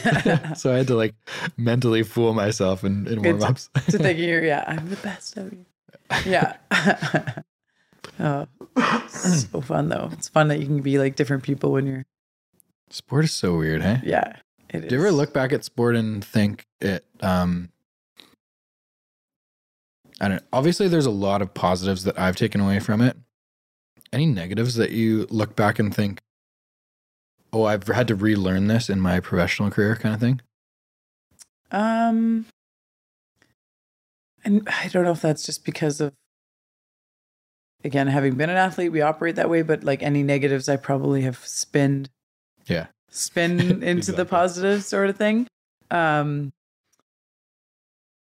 like again, yeah, I think I don't know, like just some of not again, it's not even negatives though. It's like I see it as like again, I'm turning it positive, but I I, I think like just like some of the feedback you'd get from coaches or teammates and things that like Yeah. you know maybe you'd get defensive about or whatever the case is like just learning how to receive that feedback and recognizing i remember um you know for hockey someone says like you have to step like you got to step up early when you're playing uh, like i'm a defenseman take somebody one-on-one you have to step up step up early and i'm like i am fucking stepping up early then you see the video you're like nope i guess it wasn't like but um until you until you see it and i remember thinking like oh i just don't want to i don't want to hear him say that again and i'm like well then don't fucking do it again like you know it, it, it was something that I just like you go through these experiences and that were felt really shitty in the time but you're like i think it's it's totally changed how i receive feedback in all aspects of my life now and Yeah.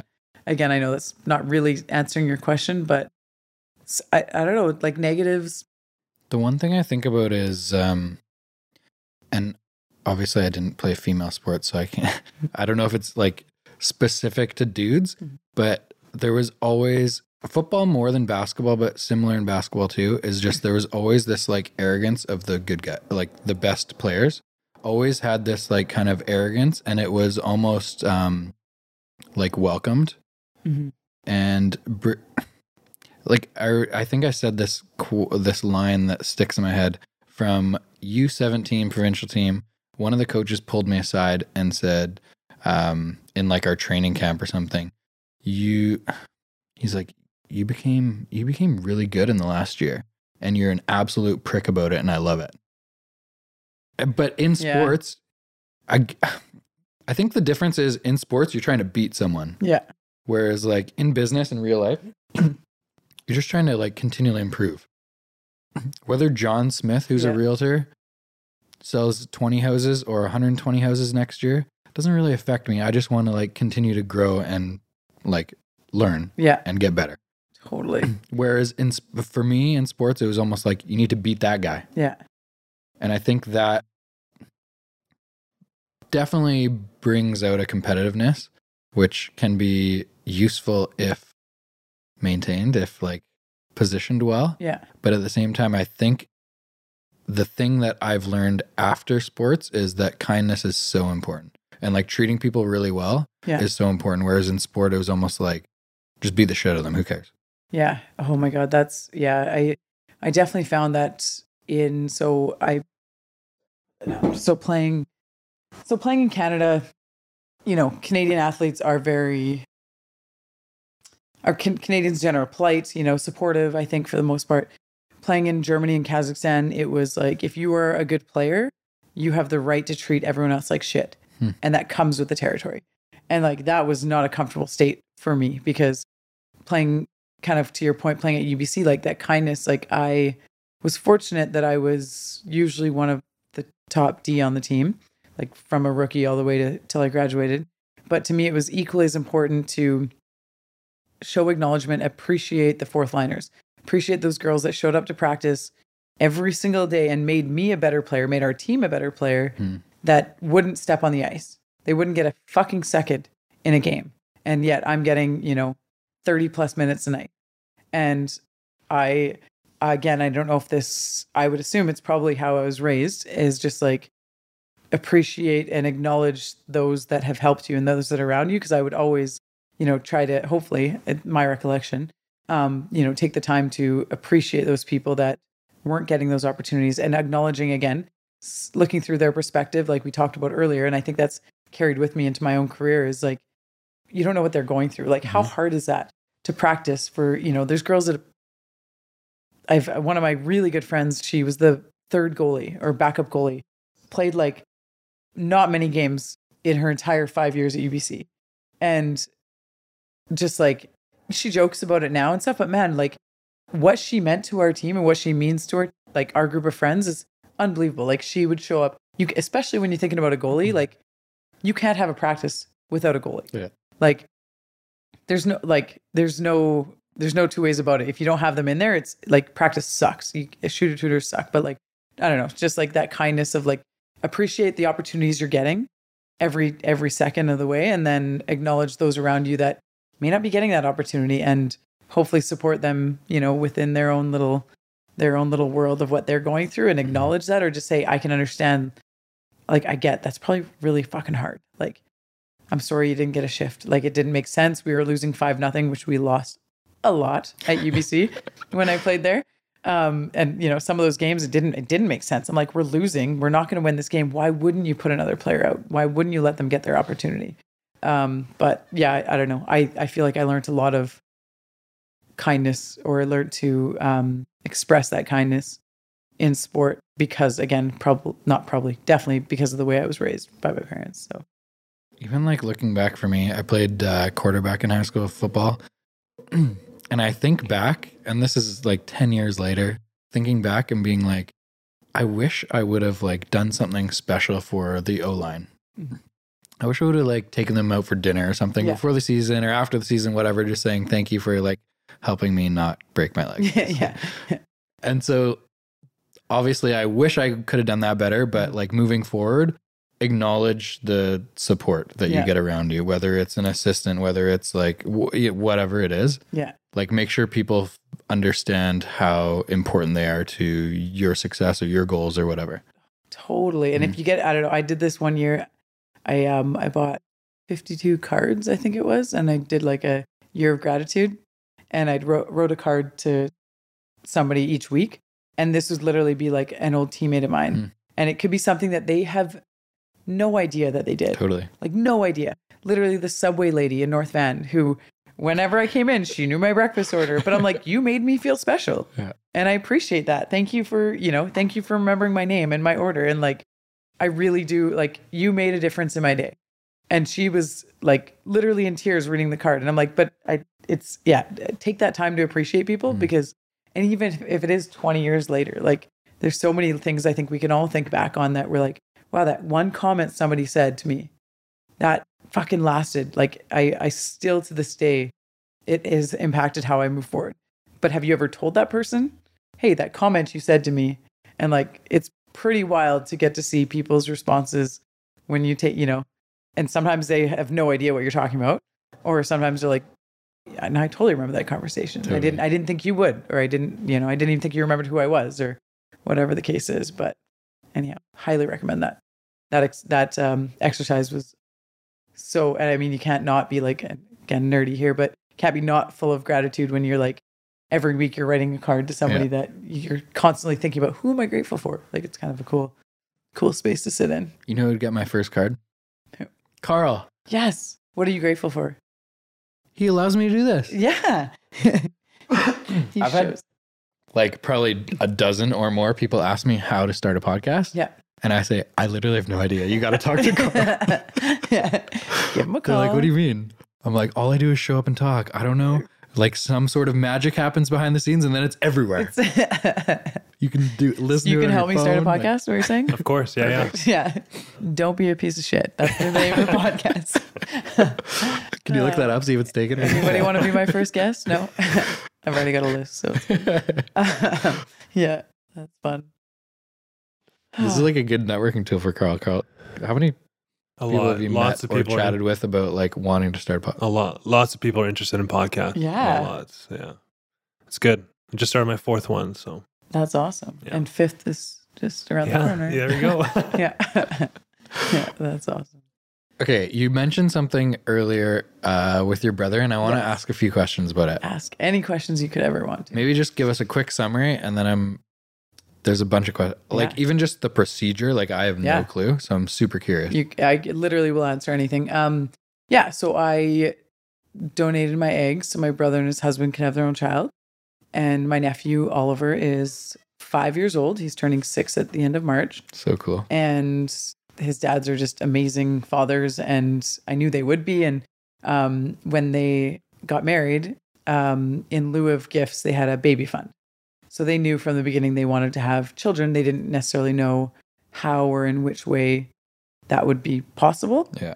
Um, and my recollection was at some point when they started to think about taking that step, I had said, if there's anything that I could do to help, I'm in. Like I, I don't know how it works. I don't know if I'm viable. And um, they, yeah, it's uh, they. I ended up going through like a bunch of tests to see if I was even possible. And I mean, there was a bit of fear around, like, there was a chance that I'd find out that I couldn't have kids by going through this process. But again, my perspective was, I'd rather know that now Mhm. than in five years' time, Yeah. you know? So finding out any information is good.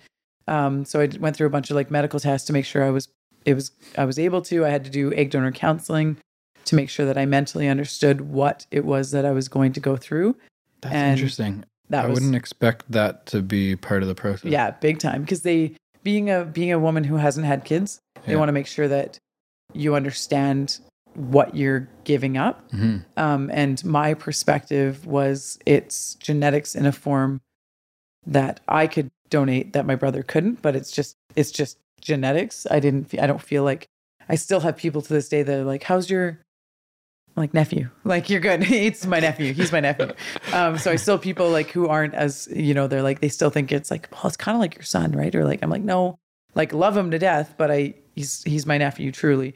Um, but then you have people who you know I, I may have said this earlier, but people who could carry, um, but not donate because they feel like if they donate, that's their child. And I was the opposite. I feel like I could donate because it's my genetics, but I couldn't carry because I want to have kids, and I would have a hard time caring and giving up a child. Hmm. But the egg donor counseling was quite interesting. Like the questions they throw at you, and I went to family friends. I'm like, ask me anything, like any question you could think of, because I'd rather think about it now than five years from now question it. You know. Totally. And um, I always say there's, I think there's two questions that I not not struggled with. One I struggled with. One that kind of stumped me was, um, well, first of all, I I had a nephew who was already born, and had I not had him in my life, Emmett, I wouldn't have known if my answers were because it was my genetics and this is my, you know, this is my whatever offspring, or you know, they were like, if if your brother and his husband split up, what role do you expect to play in the child's life? And I could go, Emmett, like if my brother and his wife, my other brother and his wife split up, I'd want to be in this child's life forever. It's my nephew. totally. So I could answer that very honestly. And I think had I not had Emmett, I don't know that I could have done this with such conviction and where I was at. But the one question was that they asked um, that stumped me a little bit was if there's something genetically wrong with the child, how are you going to handle that? And that was a bit hard, but I also know how close I am with my brother.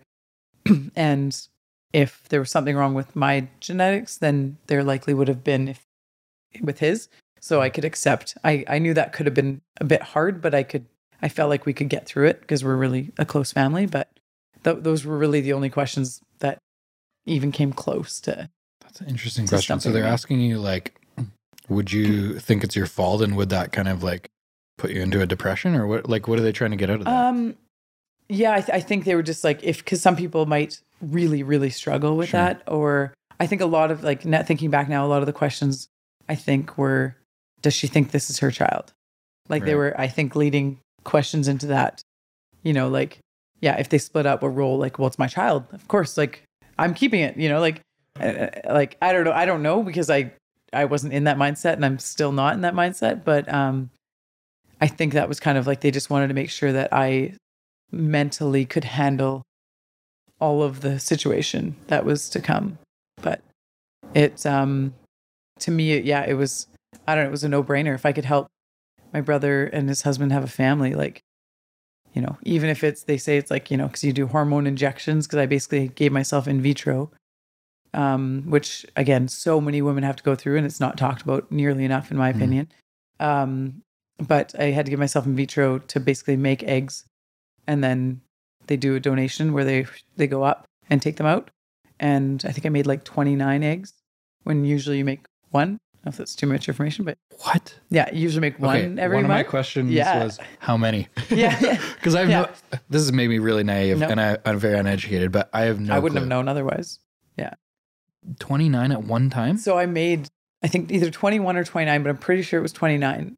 Um, and literally, my ovaries were basically touching. They were so big. And I'm not joking. You usually make one every month. Yeah. And um, but these drugs, again, apparently super fertile. uh, not putting that in my dating profile. Um, uh, no. Um, but yeah, so the, my ovaries were basically almost touching, and they went up, and they took them out, and they ended up with um, there's like X amount that are of quality, like they have to be a certain size and a certain health, and then they put them with my brother's husband's sperm, and made embryos. So we ended up with nine successful embryos, and they put two into the surrogate, and it took the first time, Wow. and we got wow. Oliver. So we're super, That's super rare, isn't it? yeah, super lucky. Even yeah. having nine successful is a large number. nine, it's a really big number, nine success. And the funny thing, like the question I always, always get, like, oh, how did you choose uh, whose sperm to use? I'm like, I'm gonna give you a minute here. I'm not Okay, joking. Like hold friends on. of mine that are doctors, I'm like, oh, we flipped a coin. They're like, that makes sense. I'm like, no, I'm from Smithers, but no, like that is not what happened. Um, yeah, I, I literally got that uh, question all the time. But um, and then a surrogate. So a client of mine at Twist. Just for the record, that was not one of my questions. No, it wasn't. I, I think you had it written down. Yeah. No. Um, one of my clients at Twist uh, was the surrogate. So she carried, yeah, she carried Oliver and um, tweeted the whole way through as uh, I think it was yeah. She she had a Twitter handle which I'll have to find, but it was it was awesome. She had this big shirt that said "It's not mine." People would be like, "Oh, it's funny." She's like, "No, really, it's mine." like, definitely not mine. Um, but yeah, so we're super, we're really lucky at all. Like all of Oliver's super healthy, happy, and I don't know. I just I always say I feel grateful because we live in a time that it's medically possible to do what they did hmm or what we did and but that we live in a time that my brother and his husband can be who they are be loved and supported. And like there's literally so many people that love this little guy. It's unbelievable. And we're just really i don't know fortunate that it's all possible. So yeah. What is the process like of finding someone to carry then? um so i think there's there's like services there's um like i think you could literally go, like google surrogates online i believe in canada you can't pay a surrogate but you can take care of costs in their life, like living costs and things like that. You so you can them, you can't str- straight up write a check for Yeah. like carrying my baby. Yeah. Um, but you can, you can, excuse me, you can cover other costs. Um, but Like, what about something like lost wages yeah, if they're off so that's an aspect I think that is cover- considered. That would be Yeah. Okay. and I there's like a lawyer involved and stuff. And even like, even though it was family, I believe we had some legal document drawn up. But uh, my brother had said like, if you decide this isn't something you want to do, up until we put the eggs in, the embryos in, like you have the right to back out. And they were so supportive and so real and so you know like in my opinion i was like there's no way and i i knew i wanted to do this i knew i felt grateful that i had the opportunity to make an impact for them um but there's yeah there's definitely some legal documentation on the on the surrogate side too. I think in the states you can straight up pay somebody to do it but in canada not. They had somebody else that was close and i believe that there was she wasn't necessarily as healthy not that the health of her matters to the health of the baby but the health of her matters to the health of her and her pregnancy. Mhm. so it was important to to them that she was taking care of herself and that you know she was set up to be as successful for her own health as possible so that the pregnancy would go nice and smooth but we couldn't have found a better person. Like tara's unbelievable and so rad and she's a part of i knew she'd be a part of our life forever. Like i because i knew tara and i knew my brother i just like i know our family and that would be the case. And so she's like yeah she you know she comes over for dinner and stuff and she's still a part of uh part of what we do. And oliver like aiden and jason said that they're always going to be honest with oliver like if he asks questions they'll they'll tell him because at some point he's got two dads so Hmm. you know he's going to know that something happened and um yeah so it's yeah it's, it is interesting as time goes on definitely a few more questions come up but also we live again more in a time that a lot of people have two dads or two moms Totally. or one dad or one mom or you know a grandma like whatever the case is so um some of the things that we worry about as adults kids don't even think twice about yeah so that was one of the things is like when and how do you do you tell them? Do you talk to them about it? Um, f again, from my understanding, they're just honest with them all the Mm. way through. If there's a question like, you know, your auntie Haleigh helped you get there, get here, you know, and Auntie Tara helped you grow. Um, so I think it's just, yeah, just that ongoing conversation. I I do find it interesting because he, like, they bottle fed, obviously, like formula, and she pumped um, from the beginning. So he, his like every child usually no, maybe it's too much information, but usually know what like breasts are and why they're like what they are, and there's a purpose to them. But he he never there was no purpose for him.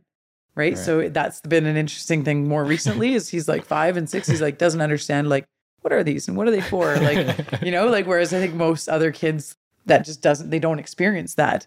So it's it's us navigating that. And again, I was try to be respectful to Aiden and Jason on how and where how they want to communicate everything. But um yeah, Oliver definitely has some questions around certain things and I'm like, ooh, I don't know. I'm like, uh, ask your dad. No. But they've they've been good. They're just like be honest, be upfront. Like they're not hiding anything from him. Um and yeah, it's I don't know. It's we're we're really lucky. They've uh, they've got a pretty rad family. So Totally. yeah.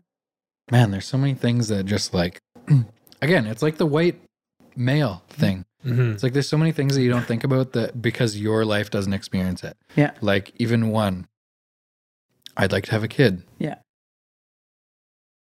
How is that possible? If like if you're gay and you're Yeah. with a, another dude, how, how do we even start this process? Yeah. Is this ever going to happen for us?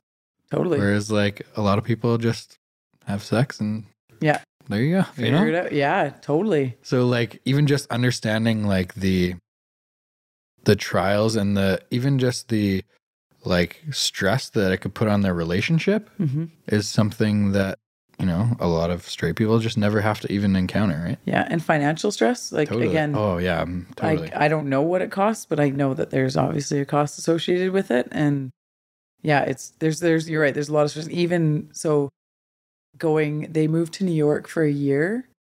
Uh, my brother's partner, my brother's husband is a partner with KPMG, Cool. and I understand when they were moving to New York that it wasn't seen as legal to be gay and married. oh, married. Oh, so then all of a sudden Yeah, they're not legally married and that's not their child whose child it is like there was just like you know like it's one of theirs child like but like it, just some of those things that all, all of a sudden like on paper it isn't necessarily seen as the same and they had to really you know look at some of the you know whether it's sticking with their certain certain legalities within their own company within Mhm. canada or the us and like just things that you like nobody else has to think about but when they cross the border you know you can't just cross the border with any child if it's not yours like there's passports and you know those things that not, no most people don't even have to think twice about and Mhm. um yeah it's i don't know there's just a it's our yeah our lives are fairly easy as you know straight white straight straight white humans. Um but it's yeah i don't know. They've i i feel fortunate that i get to experience a whole part of the world that i wouldn't have gotten to. And i think kind of again ties back to something we've talked about a lot in the podcast is understanding and respecting where other people come from Mhm. and their perspectives. Because i you know certain comments that people make that to me are you know homophobic and i'm like fuck like you don't know how hard it is like Mhm. I, you know, I remember I my brother saying, you know, if I if I had a choice, I wouldn't be. And this was like early early days of him going through all this. But that makes breaks my heart. Like sure. it's who you are, like, you know, and but again, I think people just don't understand don't understand what others are experiencing and going through and I think we just need to all be a little bit more empathetic. That's kind of like why I like doing these podcasts is because um, I like talking to interesting, cool people, usually that are like doing something. So are somewhat self motivated, whether it's in business or sports or music or whatever. Yeah. But just like hearing completely different perspectives. So uh, I'm I met a client recently that um, is gay, he lives with his husband, and he was talking about moving. So Yeah. we went over their place and we're talking about like what they're looking for, areas, etc. And he made a comment um, saying like, "Look, we moved into this neighborhood where we live now, not really knowing, and it was a bit scary Mhm. of like how accepting people were going to be." And and I again, it's 2020. Like I have gay friends. Like I literally don't care if you like Yeah. are Indian or Asian or Yeah. what like doesn't matter. Are you a nice being. person? Are you kind of people? Yeah, Amazing. I want to be your friend. It's that simple. Right? Yeah. But again, it's just like another perspective that someone else is going through something that they have to think about what neighborhood they're buying into in terms of how accepting people in that neighborhood are going to be. It's so And it's- true. It's wild. Yeah. But it's cool to like these all these conversations just continually like help your personal growth because you're like in the uh, getting cut off. yeah. It's just like another thing to be like, oh, well, maybe they had a tough day because of Yeah. something. I want to give them benefit of the doubt. Kind of Yeah. So, and what you were saying again almost ties back to what we were talking about earlier. You know, women at night. Yeah. Like I know that again, not just my brother and his husband, but other friends that are, you know, that are gay or bi or whatever. There's they have to be cautious in how they um like okay, I can't hold hands in this certain neighborhood, or like if I'm out at night, they'll you know like they and I'm like you just like I don't know like also not feeling safe in certain situations. And to me that's just so like there's things that I think often we can take for granted that it's like it's you know you know whatever kissing your partner in public like that's not something that they can just do. Yeah. even still in 2020 you know like i think they can just still do it but like i also don't i haven't been there when it hasn't been received well or when you know like i don't know what they're feeling when they're in a certain area or situation.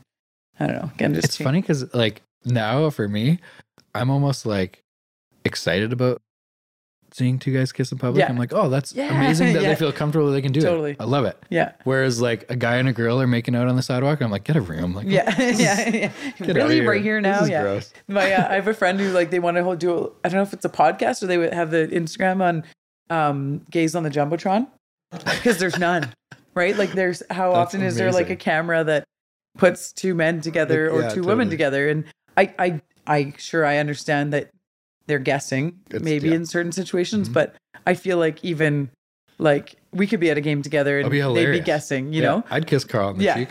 yeah, let's do it. Um, but those, yeah, just the, again, the, I, I, it's, so- it's just something I heard recently. I'm like, that's true. You never see Mm-hmm. the, in those kiss cams, you never see them put two men or two women, unless it's like a specific night.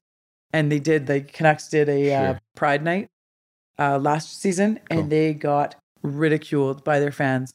What? They got so much bad That sucks. it was so, i was so fucking angry because i'm like are you kidding like I- i know the hockey world has so far to go when it comes to to that but it's i was pretty upset that like fans yeah fans were upset about the fact that they did like a pride night and i'm like are you it's disappointing like to hear that stuff i obviously didn't know that but as, from my perspective it seems like it's getting a lot more accepting throughout bc Yeah.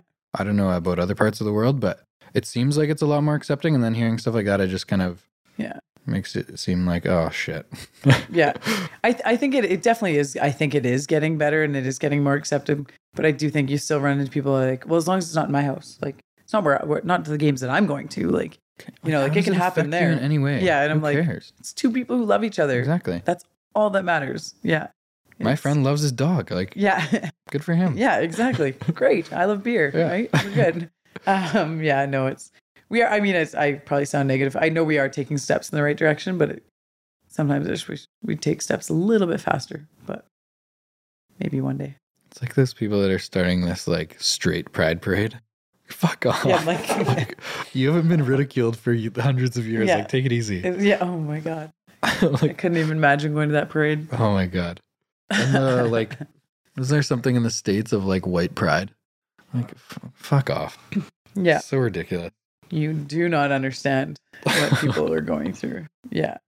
It's, yeah. It's, I, I, not to keep talking, but, um, conversation that's come up quite a bit for me recently is around again, the, ra- whether it's racial, whether it's homophobic, whether it's gender, um, and how often it's like, say, the person who is the minority has to be the one to, to fight and speak up. totally And it's like, God, they're already going through such like, why do they have to be the one to say, Mhm. hey, I don't like that. It's actually shitty because you're already like, it's shitty. I don't like it. Like, I don't know. It's been, it's just been a real hot topic for me lately on, again, not just like in, in all aspects of like, I see you know, on the racial side, I see people who are, yeah, it's they just have to laugh things off because what's the, what's the option?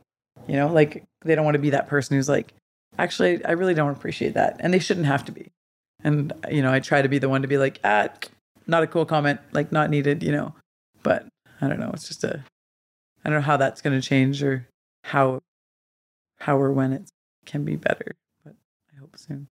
It seems like, from my perspective, and again, very short lifespan so far, but like when I was a kid, it seemed like it was very close minded. Mhm. And in the last few years, it seems like the majority of people I talk to and associate with are just like completely open minded. Yeah. So it's like, from my perspective, it seems like it's gotten a lot better, whether it's Yeah. racial or sexual or whatever. Yeah.